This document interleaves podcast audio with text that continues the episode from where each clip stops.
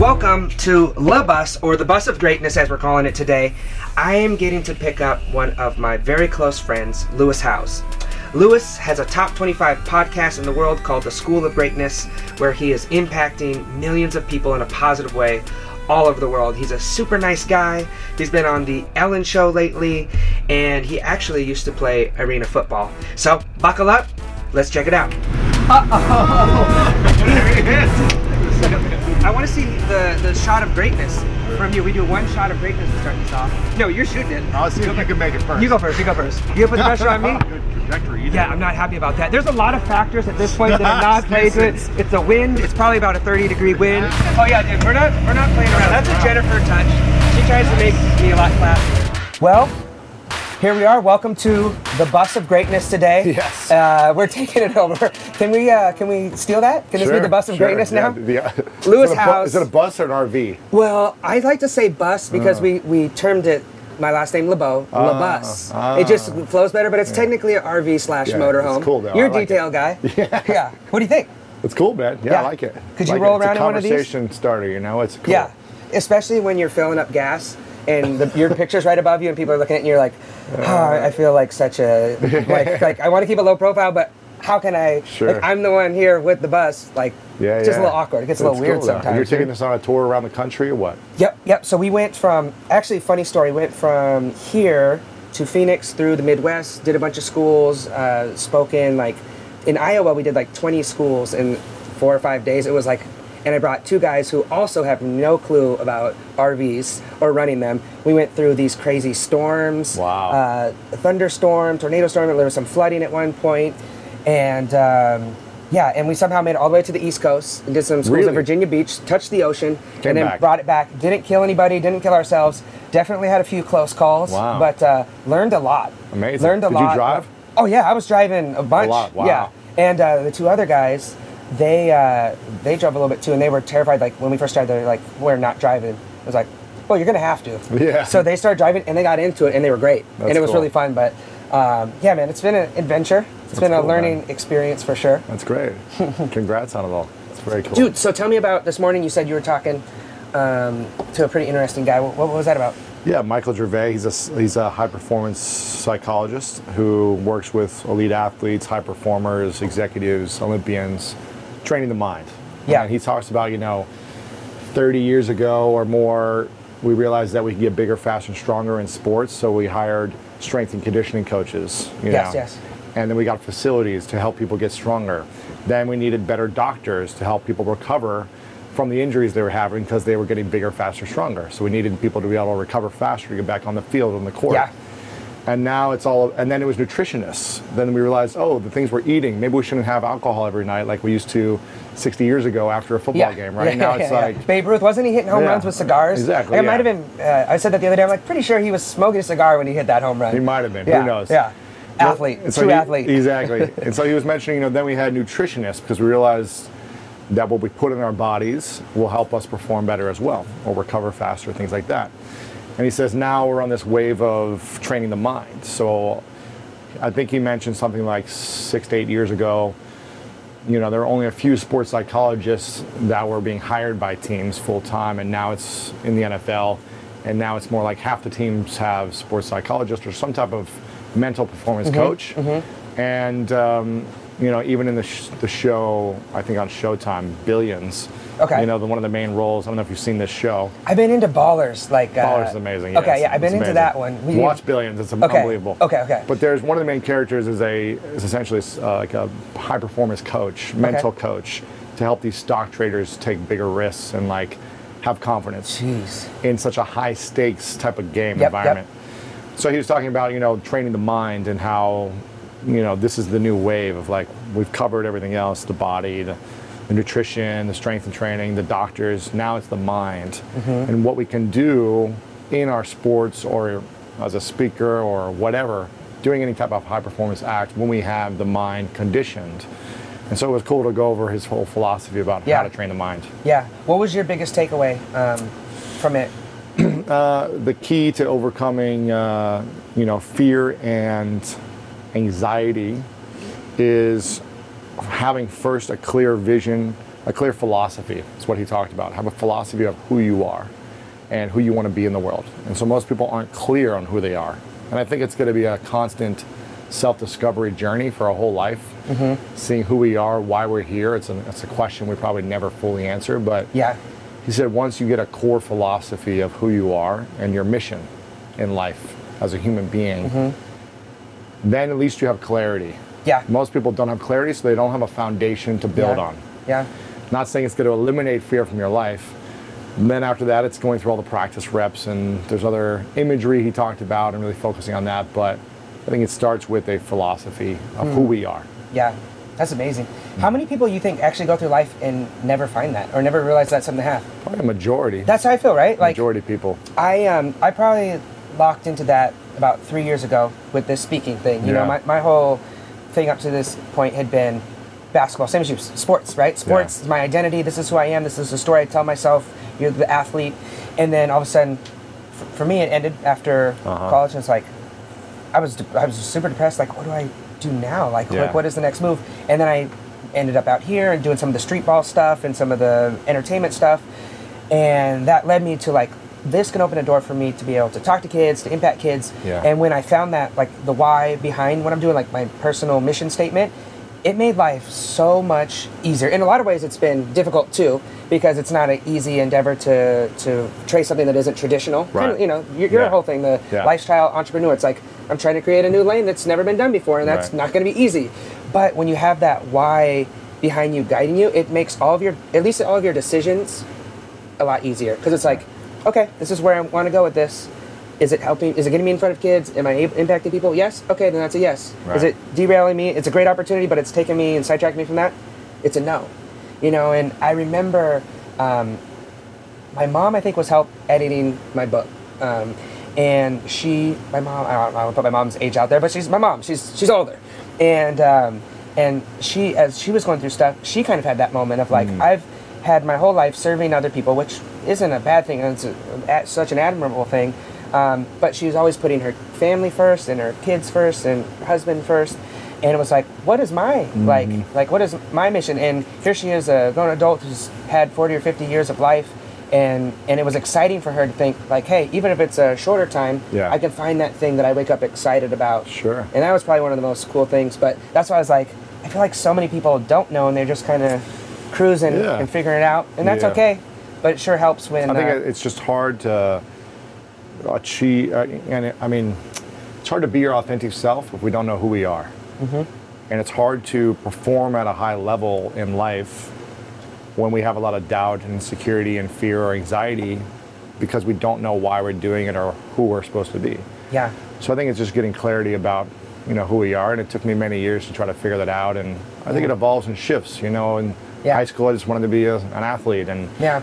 And then as our identity changed, it shifts into something different. So just trying to get that core philosophy of who we are first, though. Yeah. Well, it seems like you're clicked into an awesome, uh, a really awesome space right now, and it's very clear vision, and you have a great team around you. Um, when when did that click in? Was that more of a like you said, high school was a different kind of still figuring out life really. Mm-hmm. Yeah, yeah. And then and then later into your twenties, was it was it more recent that you kind of found like, hey, this podcast I'm doing is, can become a, a full time thing that helps people.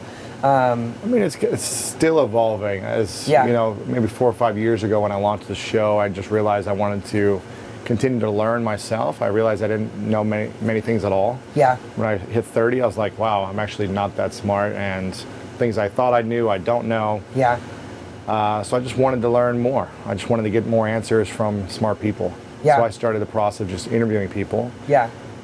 And So uh, it's kind of not, not selfishly, but like, hey, I'm gonna do this thing, put it out, help other people, but then I can get a front row seat. was it. I, Yeah. I wanted the information for myself, but I was already doing that without recording it and sharing it. And I said, okay, I could really use these same conversations and give back to the world as well, because Yeah. most of these people don't hear this information. Yeah, yeah, yeah. So I wanted to give people an opportunity to hear it. yeah, And um, I think as we continue to learn and grow and achieve, and you know, for me personally, it's just I have opportunities that continue to shift my what I'm doing on a day-to-day basis, but also it's like staying in the same vision. My vision is to really uh, first pursue my dreams because I don't.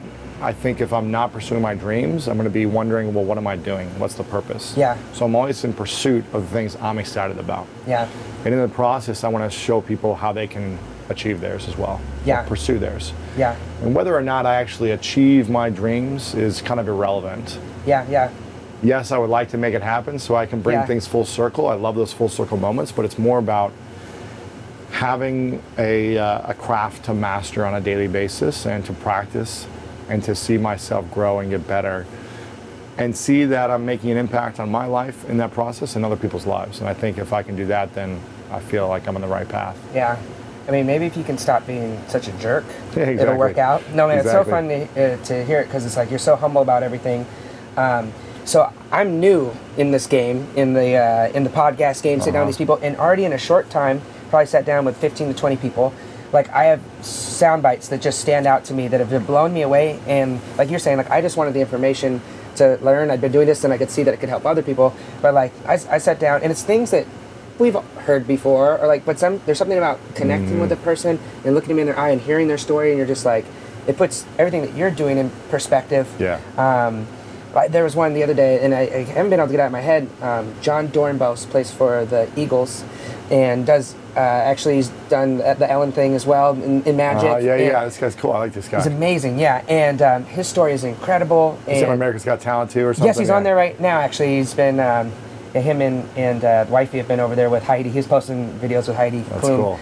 Um, but he he's like he's had um, a pretty like one of the most horrific things that could happen to you. I mean, he essentially he walked home as a kid, 12 years old, I think, 10, 12 years old, and his um, father had just murdered his mother. Wow. So all of a sudden, his mom's gone, his dad's gone in jail. He walks in on the like the incident after it just happened, and he's a foster kid.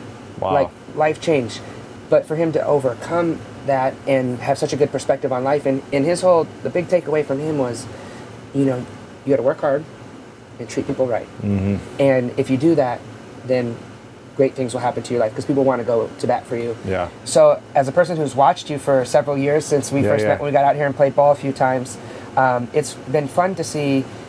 The reason why you will win and you will succeed Mm-hmm. is because what you're doing is helping other people so much, and your heart is in the right place, which is really right, fun to watch. Thanks, man. And these people want to go to bat for you Sure, because sure. they they believe in it. Even um, uh, your uh, entertainment, entertainment lawyer T- Todd. Todd, yeah. Like he's like, dude, I was just a fan and I listened to it and someone told me about it and now like I want to help him. You Yeah. know, and I think it's that spirit of Yeah. like we've talked about before of, of always looking to give and always course. looking to help other people first. That's it, man. Um, is, is so beautiful. So you've done so many of these. What, it's like 400 now. 530. Five thirty. 530. my bad. My bad. 530, yeah. Dang, that's so crazy. Yeah. Are there some that just have stood out to you from like little takeaways or maybe big stories um, that have been ones that have just? I mean, there's it's hard to narrow it down when there's so many. Yeah.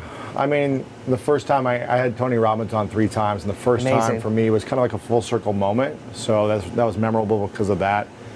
Um, but uh, I mean, just you ask him any question, and the next five minutes is like always going to blow your mind. It doesn't really matter what he says in my mind. He's always got some type of wisdom to share. Was that the one on the plane?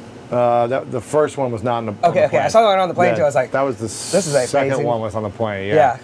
Yeah. Um, Uh, guys, we need to get a plane. By the yeah, way, exactly. we need, to is the our bus, game up. The bus of greatness. yeah. Um, he was great. I, I mean, I really enjoyed. I really like understanding.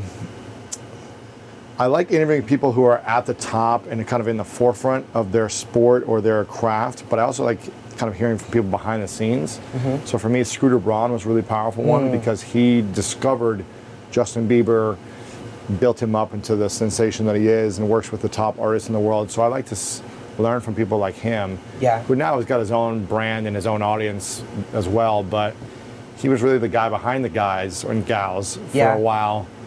Um, and the way his mind just works on like building a brand, building a personality, building a business around an idea is very powerful. Yeah. I really like Rob Dyrdek just because he's from Ohio and we kind of have that connection. And I've Yeah. always been a fan of his work and just his Huge fan, yeah. his personality and his ability to connect to people and have humor in everything he does and the media brand that he's built and you know he's just everything he touches is amazing Yeah.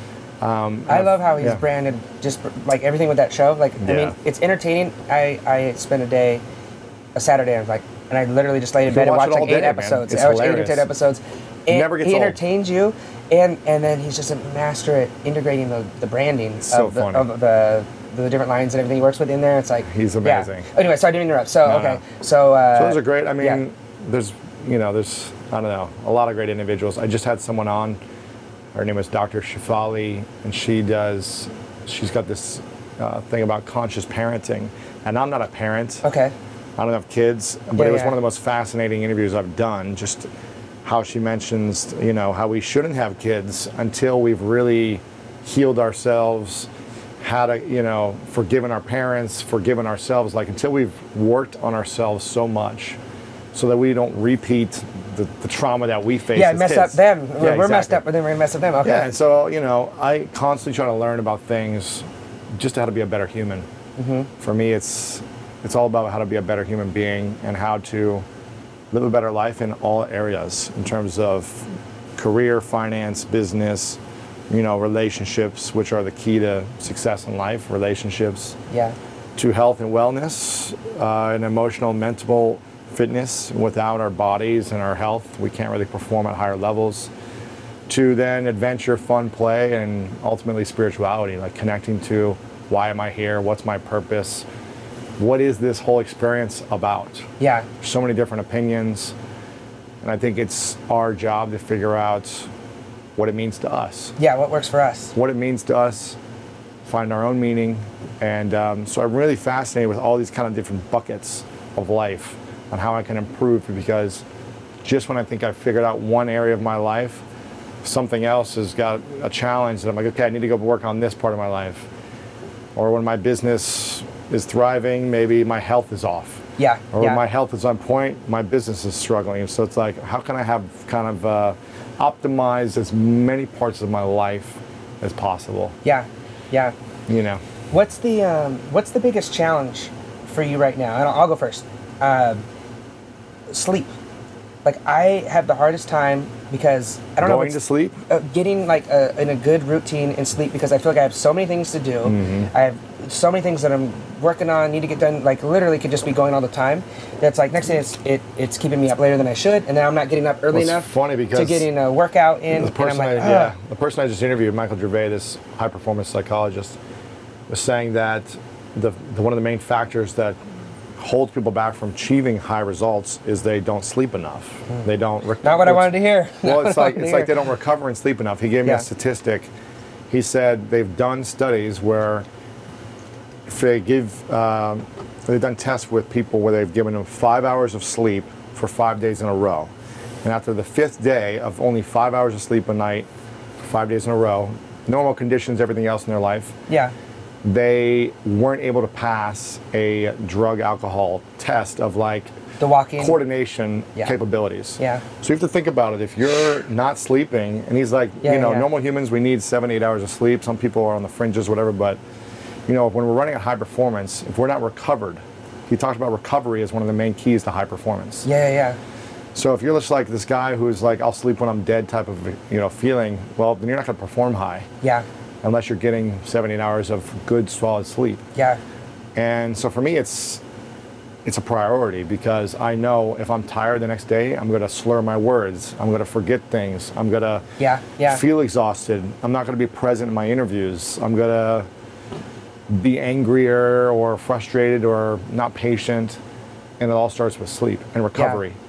So if you want to be great, then you've got to make that one of your missions until Yeah. you have a routine and you're like, okay, eight hours, I got it. Whether it's I got to go to bed at 11 and wake up at seven or yeah, yeah. but it's like Consistency. seven hours minimum, especially if you're training hard Yeah. physically and emotionally. Then you Yeah. probably need eight Yeah, yeah, yeah, yeah. yeah. because your body needs to recover to be able to have that level of, you know, connection to your mission. So, and if you repeat the, the pattern over and over again for a week, a month, Oh, yeah. you get less and less sleep, you're not going to be on point. So it should be one of the main priorities. So you got two choices. You can get eight hours of sleep, or you can get that workout in. What are you choosing? Both. You're gonna, you're gonna, okay. So you're gonna work out and then just sleep in an hour later. Why do you- Okay. why- I mean- because I'm catching myself like, I can't go First like thing in the morning- ten o'clock, eleven First thing in o'clock. the morning, work out. That's what. I, that's that's the goal. That's go to goal. bed by 10:30. Go to bed by 11. It's hard. Got things to do. Got things to do. But you can't get them all done. You can know, get them done at a higher performance level. Yeah, in less time. In less time. Yeah. If you have energy. Yeah. And clarity. Yeah. What, what about uh, what about the guy, uh, your guy, ET, or Yeah. hip hop preacher? He gets up at like 3:30 or 4 or but something. what time is he going? Is Like he going? nine? You know. He's So he goes to bed super early. So he's still getting eight hours. He's he's probably getting six or seven. You know. Okay. But he's going to bed early. Like Tom Bilyeu gets up at 3:30, but he goes to bed at nine o'clock as well. So he's getting six and a half hours of sleep Okay. or whatever. Um, so I think you know, six minimum. I think it's hard if you're not Yeah. if you're not working out. Yeah. Okay, Possible. maybe six. Yeah. But if you are training your body with high intensity, four or five times a week, and your your mind is just at a high performance rate, constantly going, Yeah. you know, the emotional and mental fatigue is almost Yeah. just as strong as physical Yeah, fatigue, if yeah. not more. Yeah. Sitting in an interview for an hour and a half, being present with someone, is fatiguing for me after that. Like once they leave, it's like Yeah. it's like your You mind to needs unwind, to, yeah. yeah, you need to unwind a little bit. So I just think it's a must. And I noticed my health. I started gaining a lot of weight when I stopped sleeping as much, or I was up till 3 a.m. working late because I Mm-hmm. Was just in the zone. This was Fluis. Yes, I listen to the podcast. I know what's going on. Fat yeah. Lewis. Fat Lewis. Yeah, I was up till like 3 a.m. every night just working because I just wanted to make money. Yeah. And I was like, I just got to do this. But it started to have negative effects. So I think once I started to create these boundaries and structure for my life, I was able to get in the things I needed in the whatever, 15 hours a day otherwise. And Yeah. I made sure that I had an hour, it's really about an hour and a half of time of working out where you're getting ready, you're going to the gym or you're going to your whatever, Mm-hmm. ch- showering, kind of the whole process of an hour and a half. Like, Yeah. just schedule it first thing in the morning. Yeah. So what you're complete and you can wait and work until 10 o'clock at night Yeah. if Yeah. you want to do that. I'll dread it all day too. If I don't do it first thing in the morning, I'm like, oh man, I still got to go do Yeah. that. And I'm like, And then you put it in off. the morning. Yeah. And then the you'll morning. skip a day, two Yeah. days, three days, and then you're like, well, I had other things to do. Yeah. The health and the sleep, in my mind, is the most important thing. Yeah. I did a speech a few weeks ago at an entrepreneurial business conference, and I talked Okay. about the keys to building an online business. Yeah. The first key I gave was health. First number one. The first thing is health. Yeah. And everyone's like, really? That's Yeah. that's the, business? That's how you're gonna build your online business? Yeah. Mastering your health. Because we need the energy to compete or to play in business at a high level. Yeah. If we want our business to grow, we have to grow. Hmm. If we're not, if we're getting, you know, out of shape, we're exhausted, we're getting fatter, how do we expect our business to thrive when we're suffering? Yeah. And what's it saying about us that we aren't as important? Our health isn't as important as our business is? Mm-hmm. Well, look at Steve Jobs.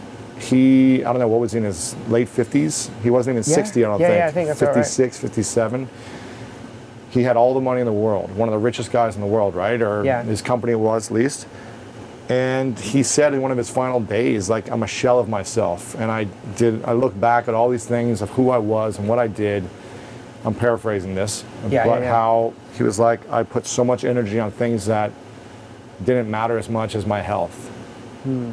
And I guarantee he would have given up all of his money to have Yeah. a week, a year, uh, whatever of time to live Yeah. in a healthy body. Yeah. But all the money couldn't save him. He Yeah. tried with all the best doctors. Everything he tried, it didn't work. Hmm. So Years of making the wrong choice. I mean, listen, what he created in his business is going to outlive him, obviously, and it's unbelievable what he's built. But I think he's not here. Yeah. Uh, what was the price he had to pay Yeah. to have that? He's Yeah. dead. Yeah. It's sad to say that because I think he was a brilliant guy. But what is he, you know, he sacrificed so much. He could have had how many years left? Who knows? If he stayed Yeah. healthy 30 years, maybe 40, 50, who knows? Yeah. What could he have done in the world? Hmm. So, in a, in a lot of sense, us not taking care of our health is doing a disservice to humanity. Yeah. If we're not going to be able to have good, clear energy and be calm with the days we're around, as opposed to being reactive in a negative way, we're causing problems as opposed to solving them. Hmm. And I mean, it's a constant. Pro- I mean, it's a constant. You know. Let's go work out. Or Yeah, right. Like, can we go eat some kale? listen, it's a like, this, this constant- guy's yeah. super powerful. No, that's amazing. Yeah. I think Richard Branson says it. I, again, I'm paraphrasing, but he's someone asked him like the key to success in his business. He said fitness. You know, making sure I'm physically fit. Yeah. And again, I'm not sure exactly how he said it, but Yeah. fitness, like being fit and having that. And I think that's so true. The more and more I learn about nutrition and emotional fitness, mental fitness, physical fitness, it's just not that hard to Yeah. either Yeah. go to the gym, go to discipline. a workout class, figure Yeah. out what works for you. Yeah. Yeah. Whatever it is. If you can't do it on your own, find a buddy to do it with where you commit to it. Figure out something, a structure, and do it first thing in the morning. If you don't like to do it in the morning, do a break at lunch. If you don't like that, do it at night. Like Yeah. It's not saying it's easy. Yeah. Yeah. Yeah. Yeah. There's always something else you could be doing, but if you're not putting yourself and your health first, I think you're doing a disservice to the world and the, whoever created you. Whatever you want to believe, you're doing Yeah. a disservice. yeah. Well, I need to go uh, get some sleep and work out. I'll see you later. Yeah, exactly. So what, what is your what is your biggest challenge you feel like right now when you got your almost it seems like being the balance of like having um, the discipline Yeah. to do these things and then relationships and, and different things with I think the busy first thing that comes off the top of my mind is is sometimes beating myself up like, oh, am I being the best guy that I can be or the best human I can be if I'm not there for certain people in certain moments? Hmm. Because my my mission, I would say that I'm in kind of a I would say I'm very unselfish, but also very selfish at the same time. yeah selfishly unselfish Exactly. is that a thing Like I don't know I, want to I want to serve humanity in the biggest way, and give to as many people as possible. yeah what a jerk Right. So selfish. But in in close, personal, intimate relationships, I don't create as much time to be there for those individuals. Yeah. Because certain things I don't want to do. There's certain places or things or experiences I don't want to do that they may want to do. Um, and I could really, I'm just like, I need time for me. Yeah. And unless it's something I want to do, Yeah. I don't want to do it at all. I mean So, so it's hard because I want to show them that I'm supportive. I'm there Yeah. for them. I'm, you know, I make sacrifices. I want Yeah. to be in a good, Yeah. uh, a good boyfriend. I want to be a good family member, good friend. But I'm also like, I, want to go to San Fran for three days yeah, or I just to- whatever. yeah. Or I just want to go to this thing tonight or a dinner with your friends. Like I just don't care right now because I want. I need to recover. I need to, you know, sleep. I need to recover my mind, or I need to focus on my vision, Mm. which is trying to serve more people. Yeah. So I battle sometimes with like, oh, you know, maybe I'm just not being the best friend or boyfriend or, you know, son or family member because I'm not taking this time to really be there for the closest people in my life. Yeah But I look at it as like, I just really would. I don't want to regret not also being being fully used up for humanity. So it's kind of my own inner Yeah. battle of like, Yeah. how do I balance it? Make sure I'm giving to those people close to me, so that I kind of give and make sure that they know they feel loved and that I'm here for them. yeah But also doing what's right for me and my emotions in that moment, and not overcommitting or over sacrificing certain things. yeah So it's kind of that dance. Yeah. And um, it's tricky and I don't think anyone ever gets it all figured Yeah. out you know and, and it's funny because that's something that um, that when you're someone who's an achiever and a Yeah. doer like it's hard not to beat yourself up you know I Yeah. struggle with the same thing of like oh that's why i'm not getting enough sleep because i'm like well i should pro should probably Mm. email this person and call them and it's their birthday and it's like you can't lot of but like you're saying if you don't take care of yourself and recuperate then you can't go do those things and help those other people so that's that's funny. pretty I remember. interesting Yeah, I remember interviewing a guy, Jesse Itzler. okay great name Yeah, exactly. Yeah. He is. Uh, he wrote a great book called Living with a Seal, where he had a Navy SEAL live with him for I think 30 days, and he said, "I wanted you to like give me more discipline and like give me more mental toughness." And he had him. He said, uh, "I have one condition: that anytime I tell you to do something, you have to do it." And he said, "Okay." That was the SEALs rule. The SEALs rule. He was going to live with the guy for 30 Those guys days. are crazy. And he's like, all right, if this is what you really want, then you play by my rules. They had their own rules of like, okay, I have a certain amount of time with my family and certain, you know, when I'm with family, you can't have me do this or whatever. Yeah, but yeah, he's yeah. like, okay, under the rest of the time, if I tell you to do something, we got to do it, no matter what it is. So he, they would go on like marathon runs in the middle of the night. They would like do Yeah. push-ups, all you know, whatever crazy Ice stuff. bath, yeah. crazy Yeah. stuff, right? And I'd asked him, I go, what's a non uh, he's also married to uh, a billionaire uh, named Sarah uh, Sara Blakely, who founded Spanx, the company Okay, yeah, Spanx. yeah, yeah. And Big spank guy. yeah, you're right. and I asked him, you know, what's a non-negotiable for you?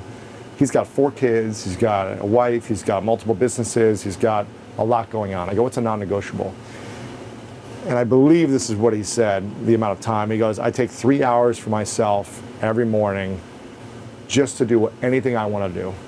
It was like a window of time. I think he said three hours. Hmm. yeah, two or it's a three hours. chunk of time.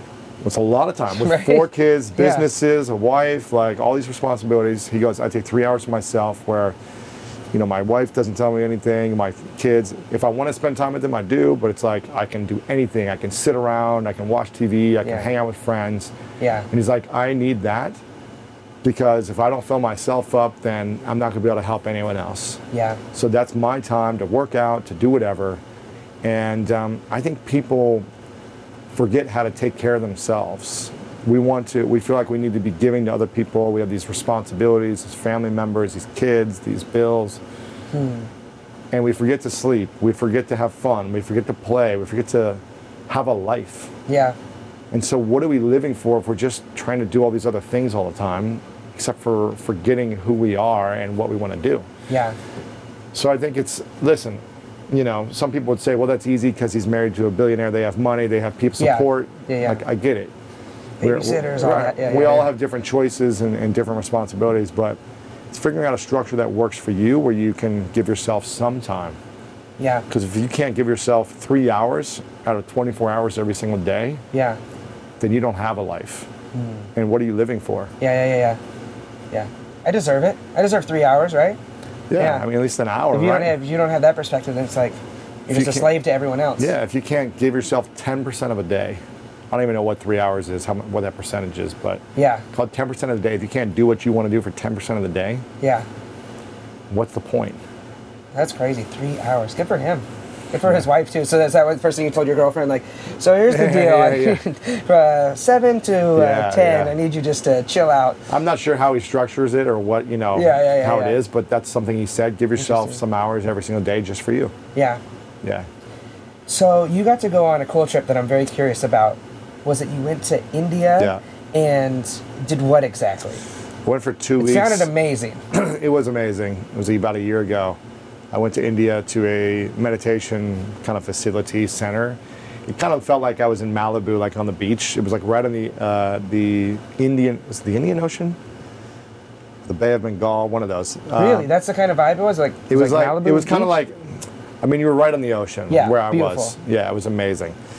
And there was like, you know, it was like a compound. So there was like 10 foot walls around. So you stayed in the compound. Mm-hmm. And it was like a nice, like retreat looking center type of facility with like dorm rooms and, you know, little cabins and uh, like a, a main center where they did the classes for the students Yeah. and they had like a cafeteria and then there was just like a grassy area and the ocean it was just the property just happened to be on the ocean Yeah. And um, it was a great experience. You know you get up at six or seven or whatever and you're learning meditation techniques but also philosophy the science behind breathing the science behind our body how our mind and our body is connected how the breath is connected to the body. Um, and we just learned all these different tools and techniques for ending suffering for ourselves, getting rid of any emotional suffering that we may face, or anxiety or stress. And we can never truly rid ourselves of suffering, but we can be aware of it and uh, step out of it in the moment. Yeah. But it's never, it's always going to come back Yeah. at some point. Um, so we can never just be like, okay, I figured out how to end suffering. I'm never going to feel suffering. Yeah. Yeah. I did it's the course. like you know, it can happen every day to us that we feel like sometimes a little suffering here and there. Um, and so we just learn tools and techniques for how to get rid of it and how to move it back into a uh, what they call a beautiful state of being. So there's a there's really two states that we live in: a suffering state or a beautiful. Don't like that one. Exactly. Yeah. Yeah. Yeah. This is a state of fear, frustration, anxiety, overwhelm, anger, resentment, lack of forgiveness, uncertainty, all those things is more of a suffering state. And then the other state is a beautiful state. And what I mean state, a state of being, a way that we show up, a way we're experiencing ourselves. And so the goal is to be in a beautiful state as frequently as possible because in a suffering state, we are unable to be in flow. We're unable to perform our gifts throughout the world. We're unable to have loving, intimate relationships. We're unable to feel free. In a beautiful state of being, we're able to be peaceful in chaos. We're able to love deeply without the fear of loss. We're able to, again, perform as athletes, musicians, writers, poets, speakers at a higher level because we're not living in this fear of anxiety and worry. We're really focused on a beautiful way of being. Yeah. So it was just a, you know, it was a, it was a I Life transformational? I would like, do you feel like it? yeah, like, it was, massive. But yeah. again, if you don't practice it, you lose it. Okay. So, uh, you know, Use it or you lose it. that's it. it, man. I mean, I I got sick actually for like three days because I was in Delhi, another city, and I had some food that wasn't I shouldn't have eaten probably. Mm-hmm. Okay. And um, so I got sick in the facility, and I was kind of going through like this meditation training for two days. And then I got sick. Then it was like this more spiritual throwing up, like you know, going Purging to the bathroom. Yeah. where I, like, Surrendering. it was definitely like one. I I haven't felt this sick in a long time. It was like so achy. I couldn't really walk. Um, I'm sorry for bringing this It up. sucked. I No, feel like but- you're having to relive it. But what I loved about it is, you know, one of the there was a lot of meditation kind of uh, facilitators, and they all live as monks. So it's not a religious. This place I went to, there's zero religion involved. Zero talk of God or religion. It's based on science, mindset, philosophy. Yeah. So it's kind of like any religion you could go and be fine. Yeah, yeah. They're not like throwing something down your throat like Yeah. this is what God tells you to do or whatever. It's more like no, here's the science of your body and here's how the, the mind works and Mm. here's how the breath works. So here's what happens as a result when you put these three things together and you do it in a process. Here's the result for your life. Yeah. Wow. That's and, really cool. And so one of the uh, meditation instructors was there by my side a lot of the time because they wanted me to feel comfortable. And I'm sick in another country. There's like you know, Yeah, yeah, yeah. Was there not a lot of Americans? Uh, were- yeah, there was other Americans There's a few, there, okay. but it's like you know, no one wants to be sick in another in a foreign country. yeah. Like yeah. I didn't want to go to the hospital, but I was like, you know, Maybe I who should. knows? Yeah. yeah. yeah. and it was just really cool to have someone by my side teaching me meditation as I was in my like lowest physically, you know, sick moments. Yeah.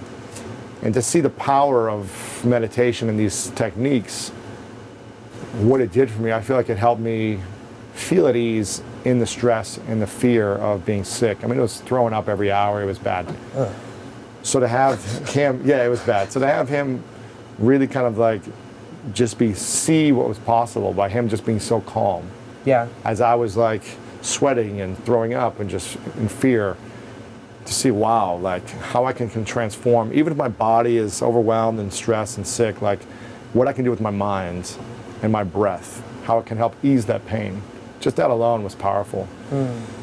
And just going through the process I stayed for an extra week to become a meditation teacher as well. So I went through a certification to become a meditation teacher. Oh wow.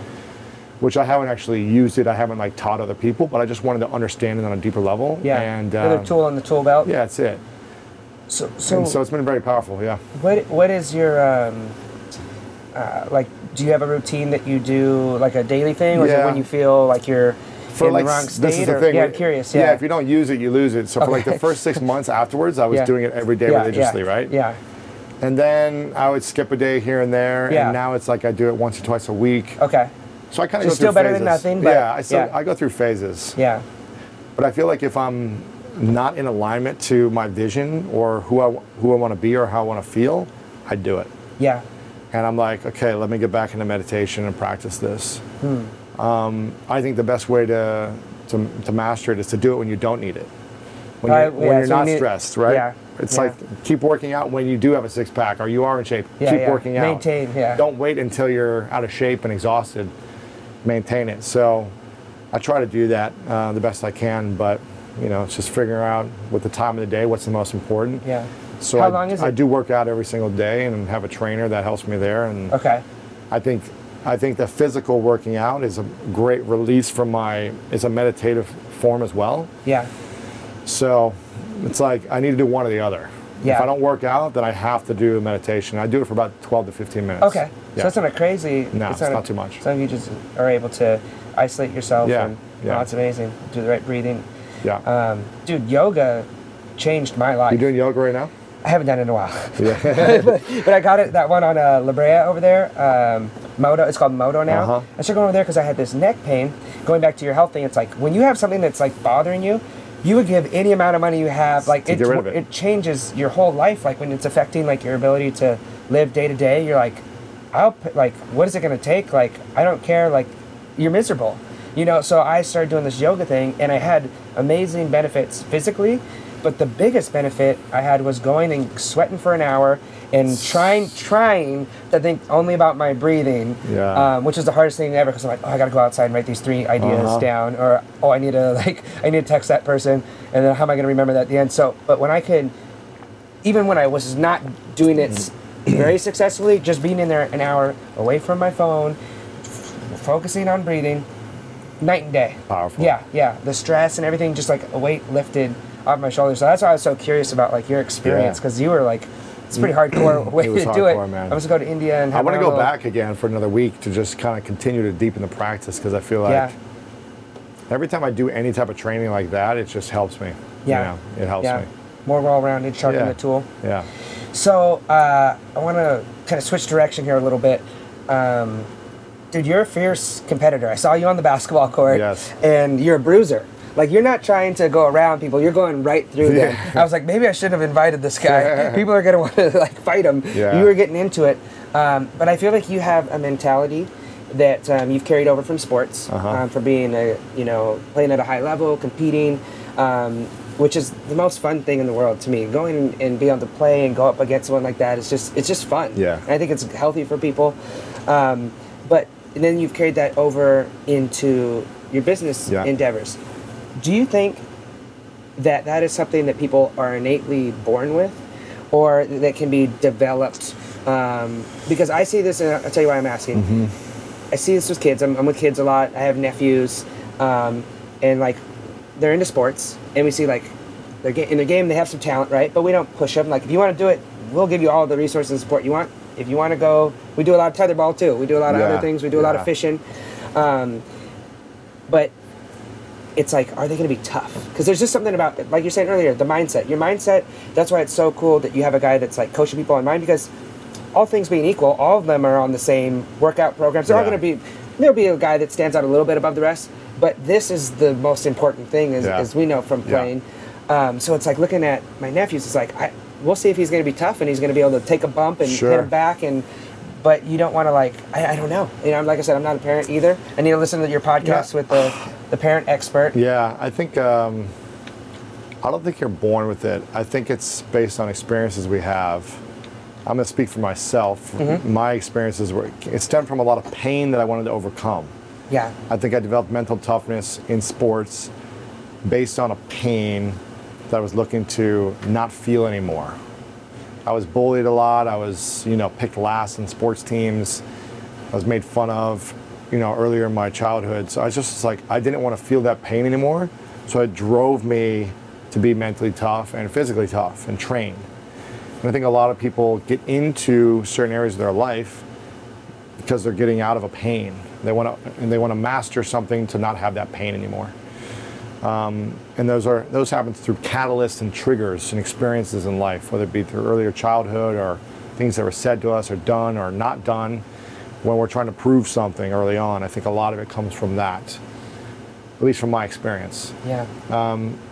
And I think it's uh, the greater the pain we've faced or with the, the story we tell ourselves about that trigger, the more mentally tough we become. Yeah. So a lot of it is the stories we say to ourselves. Isn't that crazy? Like, oh, Back this happened to me, and we can make it the biggest thing in the world that, you know, puts us on a trajectory in our life, or it could just be like, oh, okay, this happened. So what? Yeah. It's all based on the story we tell Yeah. and the meaning behind the story for us personally. You know, what happened to me being picked last on a sports team when I was a kid was so much more, I told myself it was so much more meaningful Yeah. than maybe if you were picked last on a sports team when you were, whatever, 10 years old. You might have been like, oh, they were just playing like a prank on me. No Yeah. big deal. Yeah. Like, okay, Yeah. I'm going to go out and be myself. Yeah. but it's like we we look we tell ourselves different meanings of these stories that happen to us, and it can shape our lives. Yeah. It's just based on experiences, catalysts, triggers, things like that. Yeah. The power of the mind is, is so incredible. That seems to be a common theme that's been coming up with a lot of these conversations. Um, um, a guy I want to connect you with, friend Darren, um, he's got a couple, he hosts a couple shows on, on TV and has a, a very successful law firm um, out here. And he was the same thing when, so he's 50 and he just ran from Santa Monica to Times Square. Wow. 50 years old. It's cool. He's in crazy shape, obviously. And uh, he was overweight little kid, and he went last on this race when he was, I think, like sixth grade, seventh grade, and everyone saw it. It was embarrassing. And he told himself this story of, I'm not uh, good enough. Yeah. People aren't going to accept me. I'm overweight. And he had, from 13 to 23, a pretty crazy experience with, with drugs. Basically, was loaded every day, and then was able to turn it around. But it was all because of the story he was telling himself. Um, there's another guy I had a conversation One little with. one little experience could yeah. shape us, you know. Yeah, and the, and the other people aren't even thinking anything of it, but we're so worried about what other people think about us all the time. This guy, um, his name's Shea Hillenbrand. He's a major league um, all star, and he hit, that was his big takeaway from conversation with him is he told himself this story that his dad and mom didn't love him, that he wasn't good enough, and it was all off this experience. They came in one day when he was 14 and said, "Hey, you got to um, we're going to move from uh, California to Arizona." And he was dialed in with his friends, you know, had club baseball teams, and he thought they were doing it because they didn't love him. Well, come full circle, they were doing it so that he could have better opportunity with baseball Right. in Arizona. Yeah. But he t- told himself this whole other story, made it to the top. He's Yeah. making twenty million dollars, all star, and he's not even having any relationship with his parents. Doesn't even Yeah. communicate with them, and they're the ones who gave up to make this move. And he said, "I realized now it was because of the story I told myself. Yeah, so now I'm on this mission to tell other people, you know, how powerful that can be, and to to love yourself." That's it, man. That's it. So, your story, I feel like, is an underdog story, and we're all about underdogs here. And it's cool because some of the things that you were just saying, I really felt like is a common theme that I I believe in, and that's like you know when they tell you, I don't know if you ever spoke with other people who have given you advice for like your speaking, Yeah. but it's like you can speak on a lot of different things, right? But what is that one thing that you Sure. believe more passionately about anything? And if you were going to do this speech forever, what would it be? And mine is obviously the attitude is everything. So when you're talking about these experiences of people, especially when we're younger and we're impressionable, of like, well, how are you going to re- respond to getting picked last? Is it going to devastate you and put you Yeah. in a downward spiral, or is it going to be like, huh? See, I had the mentality, but it, it's because I grew up in a different place. My- There's so many different factors from um, my family life um, being different than yours, where I just kind of had the uh, mindset of like, if anyone can't me, well, I'll show you, and I'll screw you. Like I'm going to show you, Yeah. but it's probably because I'm little, and little guys all we all kind of have a chip on our Sure, shoulder. sure, sure. And so I always had this thing where I felt like I had to prove myself, and I did some pretty cool things. But looking back, I wish I would have done. I wish I liked that I did them, but I wish I would have done it with a different uh, mentality Yeah. and mindset. And that's been a transition into adulthood, if you will, if we can consider me an adult at this point, of like doing things for the right reason and not doing them for the wrong reason. Because, yeah, it's great to like prove someone wrong or like be able to like, well, check me out now, but I don't think that's a healthy way to live or the right way to live. Um, Yeah. So no, I that- think I, I, you know, I, I grew up wanting to prove everyone wrong. Yeah, yeah, and it's a great Yeah. motivation. It helped me achieve Oh. so many things, but it left me feeling very unfulfilled every time I achieved. Yes. Until literally, you know, years ago, I was realized like, wow, I've been doing all these things to prove people wrong, Yeah. and I finally was aware of that. Yeah. And I said, okay, what would life look like if I started doing it to inspire others or to lift others up? Yeah. It just left me with so much more fulfillment and joy and love in the process of training and working hard. It wasn't this like grind anymore. It was like a funner process, Yeah. a lighter process. Yeah. And it felt so much more rewarding in my journey, um, lifting others up as opposed to trying to prove two kids wrong from 20 years ago or whatever, you know. Yeah, yeah. Um, who probably weren't even, you know, aware of what they were doing. So Yeah. It's uh, it's been a lot more fun, that's for sure. You started off as a little guy in Ohio, Yeah, yeah. and like you said, you were picked last. I mean, I was picked last. I was bullied a lot. You know, I was I was always in the special needs classes, so I had a very uh, poor reading level. You know, when I went to eighth grade, uh, they tested me at a second grade reading level. So it was just always hard for me to understand concepts from textbooks. Nothing was interesting to me, so it was hard to like read, comprehend, remember what I was reading. Yeah. Math, it was just all confusing, to be honest. Like every class, Yeah. except for you know gym or whatever. Yeah. Um, and were you always big? I was always tall and Okay. skinny, so, So I was just made fun because I was. I was like lanky and skinny though, so I was kind Oh. of goofy, right? Yeah, yeah. You was figuring out how this body works. Exactly. Okay. Uh, and I just didn't really have any friends because I, I was kind of goofy and tall looking. I was in these special needs classes and just didn't really connect with many people for some reason. I think every kid feels this on some level, where they felt like they were an outsider, or they didn't have friends, or they didn't connect, or they weren't smart enough. I think we all experience that. Um, so I don't think my story is that unique. It was just like it was Yeah. a really painful experience for me. At the same time, my my parents were fighting and constantly arguing, which really isn't unique to me because I feel like every parent, every kid's parents did that as well. A lot of them. Yeah. Um, but my brother also went to prison when I was um, eight years old until I was 12. So for four years, when I couldn't read and write, you know, was in the special needs classes, my parents were arguing and fighting a lot. So I didn't really have the connection with them I wanted. My brother was also in prison, who was my hero. He was 11 Yeah. years older than me. Yeah. And so the neighborhood uh, parents wouldn't allow their kids to hang out with me because my brother was in prison. So they thought I was a Oh, bad, bad bad apple. We can't Yeah, yeah. associate. so it was just kind of like, you know, again, listen, I'm a white man in America, so it's like just alone, I had a lot of other privileges that a lot of people didn't have, and Yeah. I had a home and I had food, and like I get it, I had certain things, but my inner story and conversation and battle was a massive struggle for me, Yeah. and I didn't have the tools and the awareness of how to like get out of this emotional battle. Um, so it was just a, a very lonely, scary childhood for me, where I didn't feel like anyone was on my side. I didn't feel like I had siblings who. Yeah. cared about me, my parents. Yeah, they loved me and they were there for me, but I just didn't receive it. I didn't understand it. I didn't grasp it because I was so afraid of everything else, of their arguing, of my brother away in prison, not having friends. I was in my own head all the time. Hmm. So even though my dad tucked me in and like played catch with me and told me he loved me, it was just still fearful. Okay. And I just felt alone, always. Yeah. And your brother was your hero. You said. Yeah, he's one of my heroes, That's, you know what I mean? Same with me. That's Yeah. the reason I played basketball. My brother was Exactly. like the, the little star of basketball. I go to the games and everyone would cheer when he hit three point. I'm like, oh, so to have that. him taken away during that age would have been. Yeah, it was tough. I, I would have been crazy. it was tough. And so it's just like I just always felt alone. I always felt like no one cared about me and then no one loved me is what I felt. It was a story I told myself.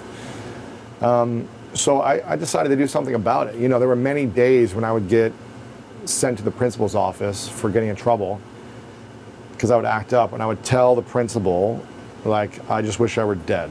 I would say this to them over and over, like, I wish I were dead. Oh, jeez. And I didn't realize how like significant this yeah, was. yeah. You can't be doing that, man. But I know, right? I didn't know, realize it was that significant.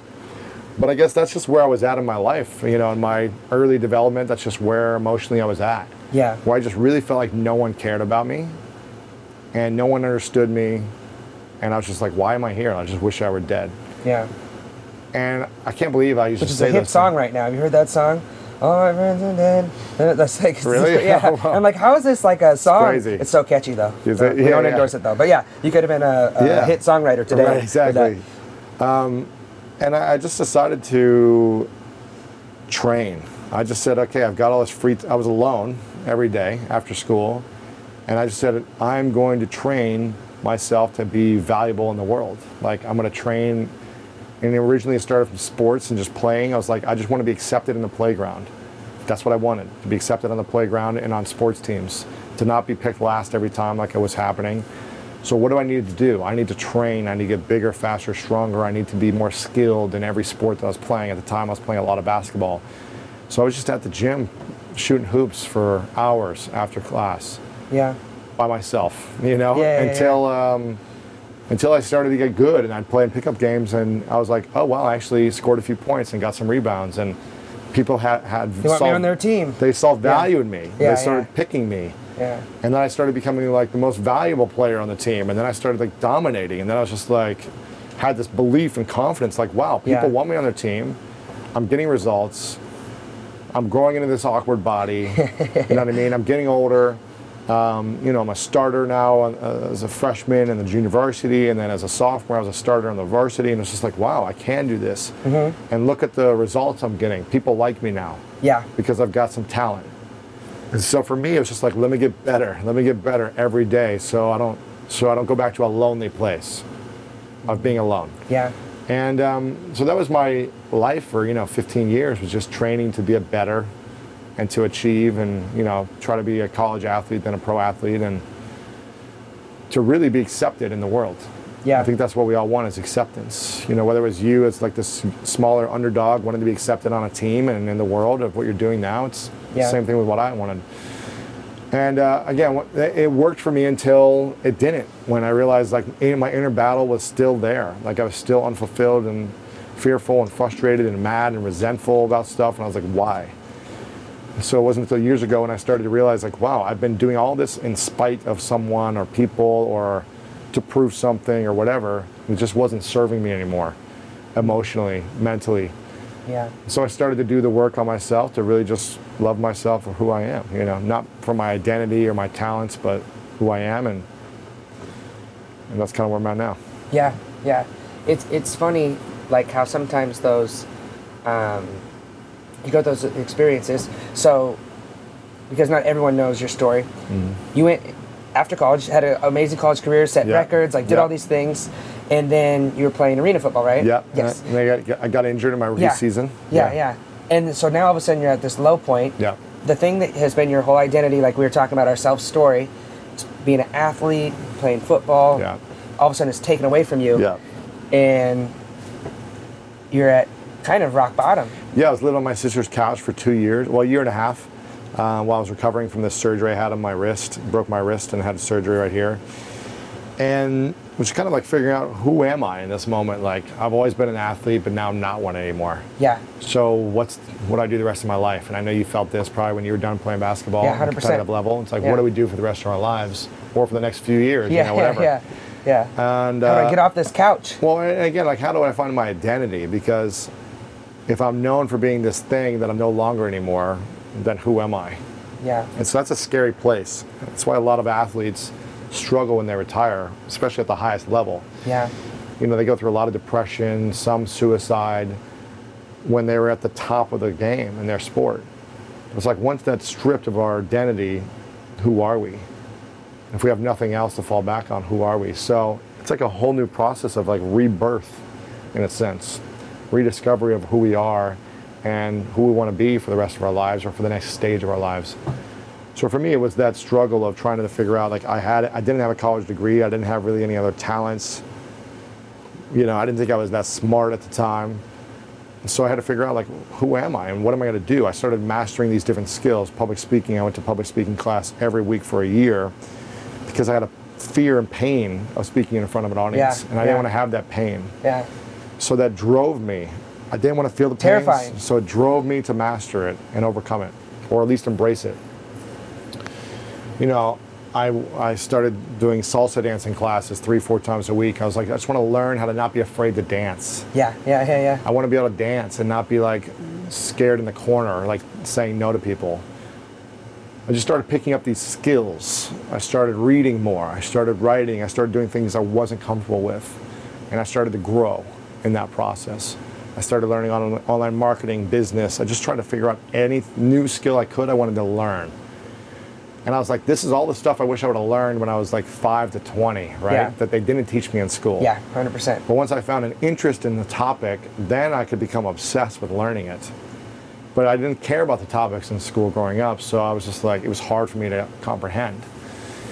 So that just took me on a journey for a few years of figuring out the whole online marketing world and business and and uh, started launching some programs on social media and doing well in that business and eventually sold that company and then I was at a new crossroads where I was like, well, what do I want to do now? This identity is over. What am I doing now? And that's when the School of Greatness started about four and a half, five years ago. Yeah. It's like, I really want to make an impact and I want to lift people up.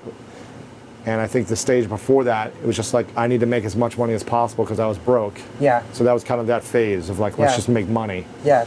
And you did well. You sold like a, Yeah. a company, right? Yeah, sold a Yeah, company sold for a million dollars Yeah. and it was like How old were It's you great. at that point? 27 or something. Yeah, you're like- 20, 28 maybe. Yeah. Yeah. Um, and then And- that, but that led you, But it was like it wasn't fulfilling. And so I was like, Yeah. what's the thing that is fulfilling and can make me money yeah, that has a bigger impact? And that's when I was like, I love talking to people and having these conversations. And I think the world needs to hear more of these positive conversations. So I was like, well, let me start a podcast because that was kind of coming around. And yeah. It's a new thing. now we are four and a half years later. It's stemmed from a, just a once a week podcast to a book to courses, programs, events, you know, speaking, all, the whole thing. So Yeah. No, man, it's a really been incredible to watch you build this in real time. Thanks, man. Because it was still you were still doing it, but now it's just a higher level. yeah. And the cool thing, taken away from your story just now, is like if you hadn't had this injury, which at the time was like earth shattering and devastating, you probably wouldn't be doing what you're doing No now. way. In in which was the and I've greatest talked this for me. conversation with a lot of people. It's like Yeah. you're a great athlete or you're a success in business, but what you're doing with this is arguably to me much more valuable and much more um, amazing of an existence and an Yeah. impact and imprint on the world. Yeah. And it's taking that that thing that is your your hard moment and how do I bounce back? Like what what Yeah, can I turn this around? Exactly, and it's telling myself a story, a different story about it. Not Yeah. that it was the worst thing in the world for me, but well, the thing that was the worst thing is the best thing. So it's telling myself that story. Yeah. Same thing with if you're going through a breakup or a challenging time in, in life. It's like, okay, this can be this horrible thing, or let me reframe it, tell myself a different story, and say this is actually just feedback for me to change my life in a different way. That something better can occur, come from this. Yeah. I love it. Yeah. Dude, so you got a second book now. The first one was a New York Times bestseller. Yeah, yeah. No pressure. You have to live up to that again, yeah, right? You exactly. if the first one does, the second one's got to do it, or else it's like he fell off. I got to give my best. We'll see. Who knows? I'm not attached, but yeah. So how did this concept come? Because this seems much different, and is Uh-huh. it from kind of some of these life experiences that we've touched on? Exactly. Uh, tell me the exact of title so I don't uh, butcher It's called. The Mask, of Masculinity. Masculinity. Okay. And it's, yeah, a lot of the stuff we talked about, I realized, you know, not even just as a man, but as a human being, I was doing things that were hurting relationships. I was doing things to prove people wrong. I was doing things for me to be right and them to be wrong. Guilty, guilty. right? Check, check. I was doing things for me to win, which meant everyone else had to lose. Yeah, And in sports, if I didn't win, then I felt like a loser. Yeah, And I was nasty and I was mean and I was upsetting. yeah. I can't see you being nasty and mean. Although yeah. I did hear a story about you playing pickup ball. And, yeah. those are over here, Yeah, right? yeah, Yeah, yeah. We won't go there, but yeah, I, see, I like that stuff. Like I like that competitive. Like I kind of sometimes when I don't have it, I feel like I kind of like try to create it. I'm like, why am I, I doing know. this? I'm too old. I don't need to be fighting people. Anyways, And what I realized is that, you know, listen, this book is for all human beings, but I'm speaking from a, a man's point of view. And there's so much I've learned about masculinity, femininity, men, women, gender, um, non-conforming human beings in this process. Yeah. This is for men who feel like they aren't fully fulfilled and haven't reached a level of uh, performance potential, but also quality relationships in their life. So for men that feel like there's been something that's been holding them back, and they can't really put their finger on it. Maybe they're not sure what it is. Or they feel like, man, why do I get angry or upset or frustrated or why am I resentful or vengeful in these instances that come up in my life? Hmm. Or why am I stoic and don't show emotion? Or why am I so driven to make money? Or why do I need to conquer every woman in the world sexually? Or whatever it is yeah, that we do, we need to ask ourselves is this making us uh, leaving the biggest impact on the world and is this supporting us emotionally and the relationships in our lives? Yeah, and if it's not if you're hurting if you're suffering then something is happening that's not working. So this was to address all those things that could be happening to you that are hurting you or holding you back from your true potential and your greatness. So i'm writing this book for men to understand ourselves better as men. Yeah, and to see what's in the way from us to achieve bigger results in all areas of life.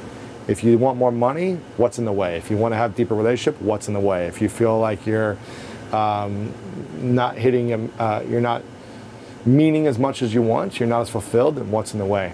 It's also for women to understand the men in their lives better. Because I think a lot Mm, yeah, of women. flip side. Yeah.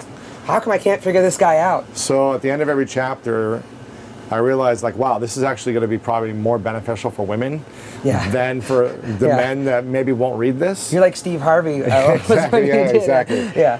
Um, and Okay, so, yeah, both, both it can appeal to. So the chapters are written for men, but if a woman's reading it, they can be like, "Wow, that's exactly like my brother, or that's exactly like my uncle, or father, or husband, or son." So they're going to be able to understand like why they've been conditioned to react or be a certain way Yeah. through life. Yeah. And then there's tools for men on how they can drop these certain what I call masks, these things that are in our way that hold us back from being our true self. Mm-hmm. Yeah. The mask that we project to the world.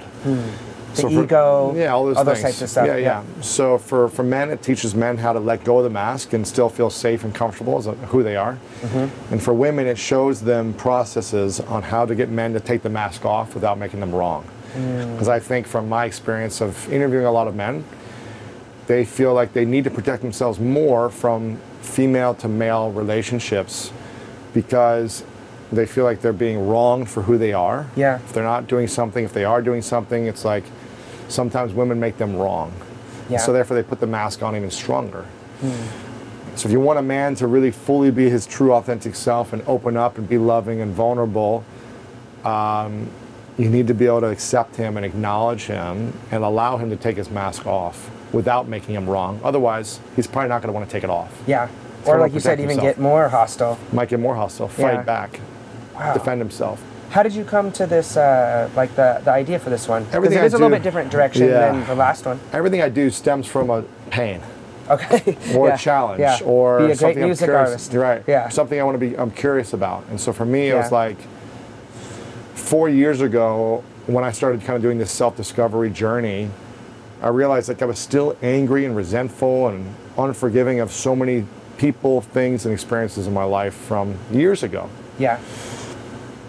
And this is when this fight happened in west hollywood in the mean streets of west hollywood The mean streets. where I got, I got in a fight on a basketball court Yeah. with, a no stakes pickup basketball game right You're like, why? Dude, yes. what's the like, point Why? Were we trying to be the open uh, gym player of the year? I'm always Yeah. like, what am I doing? so I always find myself in that situation Yeah. like, this is dumb. But Yeah. the, I don't need it. Someone's I getting mean, hurt. I can be super competitive, but it doesn't need to get get into violence, you know, or like reacting. And so that's when I really started to look at myself and be like, why am I so angry in certain situations? No, I'm normally a loving, fun guy, but why am Yeah. I angry, resentful, frustrated, unforgiving? yeah.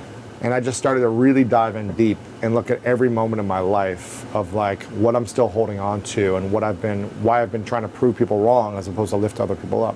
Yeah.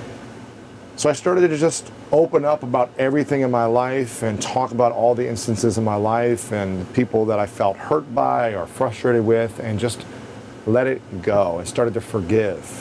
Forgive hmm. all the other people that I felt did or didn't do something to me. And then forgive the most important person, which is myself. Yeah. Because if I can't forgive powerful. myself, how am I going to live with peace? So I just started to let go of these things, and I realized, wow, so many men, not just myself, are living with these masks and this pain and this suffering hmm. and this pressure and this weight. Yeah. Now, listen, I get it. There's men have privileges and all these other things. Like I get it, but there's still a lot of pressures and things that men go through. Men commit more suicide than women because of the pressures, the anxiety, and the stress. And I'm like, women don't understand how much more men commit suicide. Men are also, uh, you know, one in six boys are sexually abused. You know, it's a lot of pressure.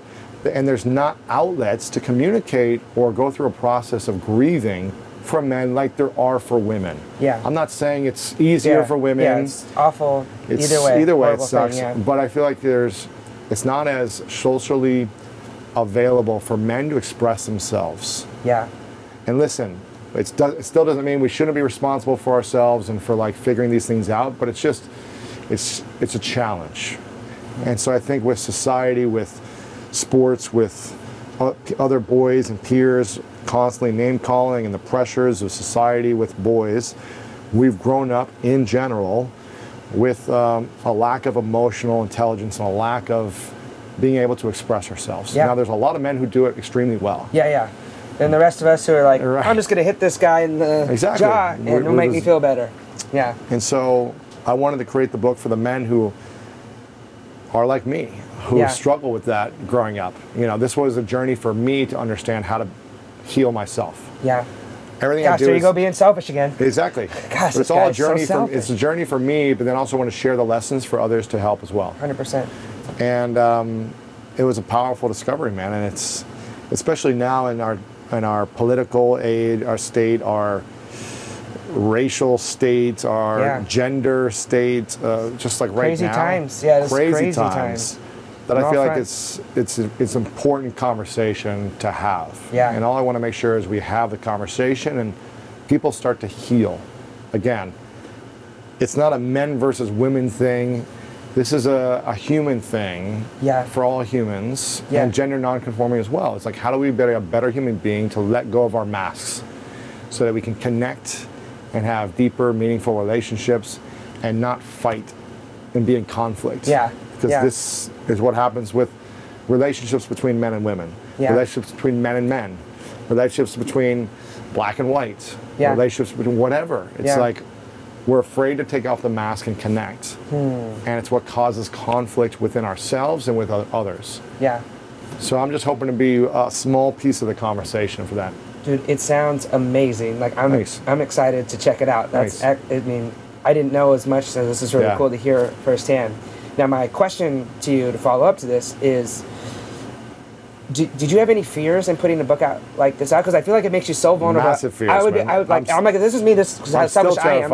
I'm like, are people gonna think like Dude. I'm a sissy boy who's sensitive and take off your mask? Like, so I mean, it's a very vulnerable, which is always the most powerful place to come from. Yeah, I mean, I've been talking about the book for a while. It comes out in a couple months, but I've been talking about it for a while, and it's almost like, massive.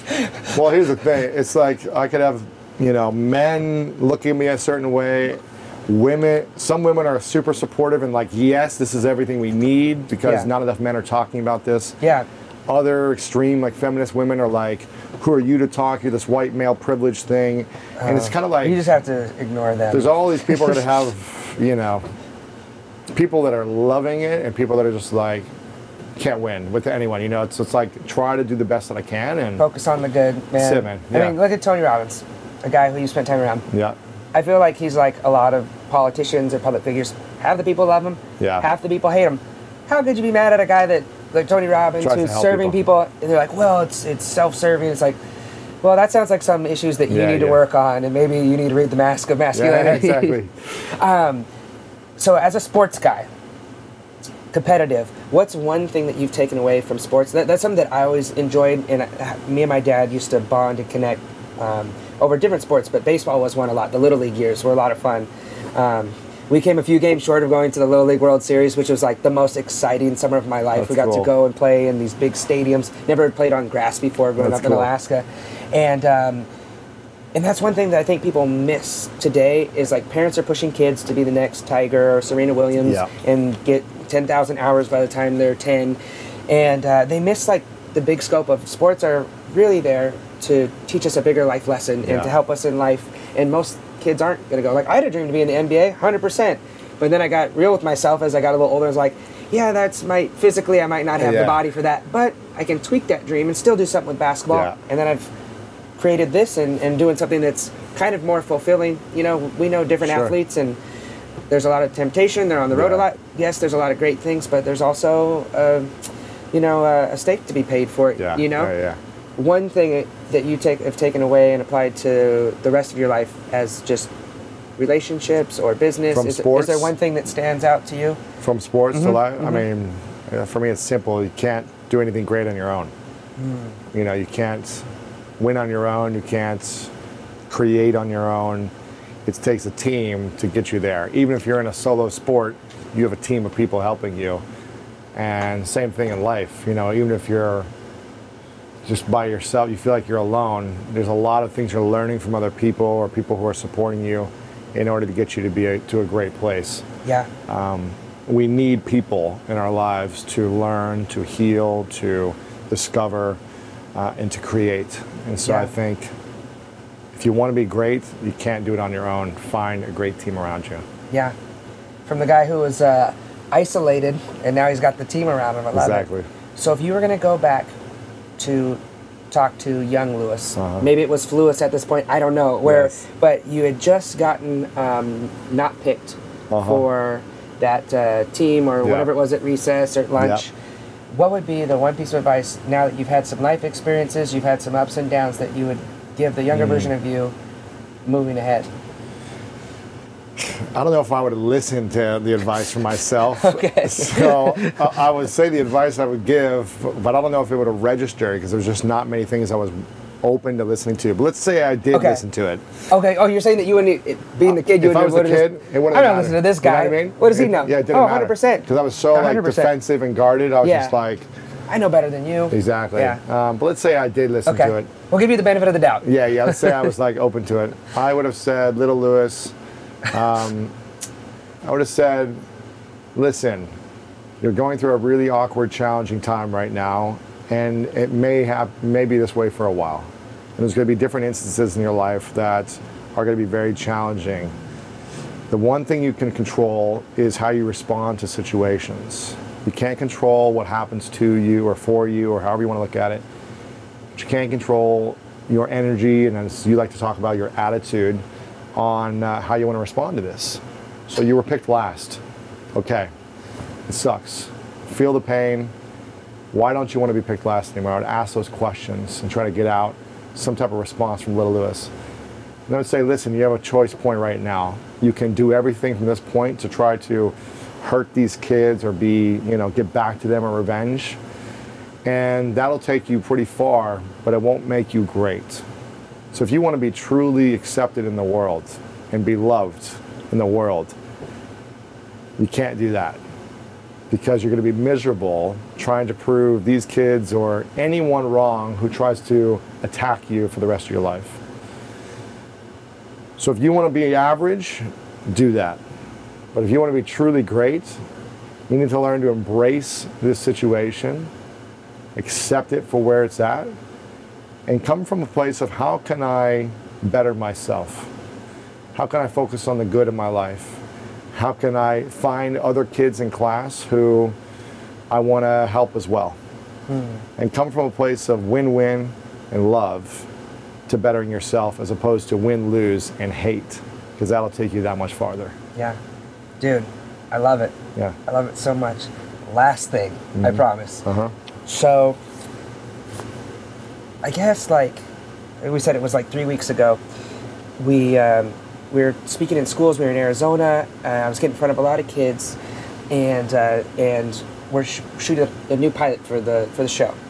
And so last night I'm watching the new edit of it, and we met a really special kid out there. His name is Josh, and he comes from a really tough um, background. Family's trying to figure it out. He loves basketball, um, and he just doesn't have the opportunity. And he's actually got some good size, and I think might be pretty talented. Um, so his mother drives him all the way to our event to be able to be a part of the me speaking and the whole experience. And they don't have AC. It's about 115 or 10. It's really hot out in Arizona Yeah. uh, in August. Apparently, we didn't plan that well, and they don't have AC in their car. Well, the kid goes, Well, you know what, mom? I'll put ice in this bag and I'll hold it on your neck for the 40 minute drive to get there. So he comes, we sit down, and as I'm watching the editing of this film, I talk with the mom. She's in tears, telling us all these horrible, horrific things that have happened to the family. And then she steps out, and Josh steps in, and I get to sit down with him. And as much as he's gone through, his eyes are bright, he's excited, and he's just pumped up at the ability that maybe we'll get to do some basketball Yeah. or somehow we can do something for him. And as I'm watching this, I say something to the extent we're going back and forth of, you know, I believe greatness is every day pursuing to be a little bit better than you were the day before mm-hmm. while helping people in the process to be able to do the same thing. And um, since this is the, the bus of greatness now, I hear you ask that question of Mm. Yeah, what yeah. is your definition of greatness? And in my mind, as I was watching this, I'm like, where did I where did I pull that from? Right. And I think it's from listening to your podcast Sure, and sure. always answering, well, what would I answer if Mm-hmm. someone, if Lewis asked me that question? Um, and it was a really special moment with this kid. And the stuff that you're doing is not just you know, impacting a lot of people, but it has personally impacted me, and by proxy is spreading to other people in other parts of the country. And so this ripple effect that you've created is really special, and it's uh, personal for me Thanks, because it's uh, it's it's impacting the work that I'm I'm Right, doing. right. So man, I appreciate it. And uh, I don't think I've ever heard you say what your definition of grace. I don't know if that's something you do Sure, intentionally, Yeah. but if, if you So- have one, I feel like you probably do. I would love to hear it because I'm always like, well, you always ask them, Sure. what's his? Yeah, yeah. Uh, for me, it's discovering the unique gifts and talents within us in the pursuit of our dreams, and in that pursuit, making the maximum impact on the people around us that we can. Okay. Well, that's pretty good for the guy who is uh, the School of Greatness, man. I appreciate you. This we're now officially uh, the bus, the motorhome of Bus of greatness. greatness, I like yeah, it. We're, we're the bus of greatness, man. I appreciate it, and uh, I'm excited to see where all, all this goes for you. Thanks, man. Just a Appreciate it. fan.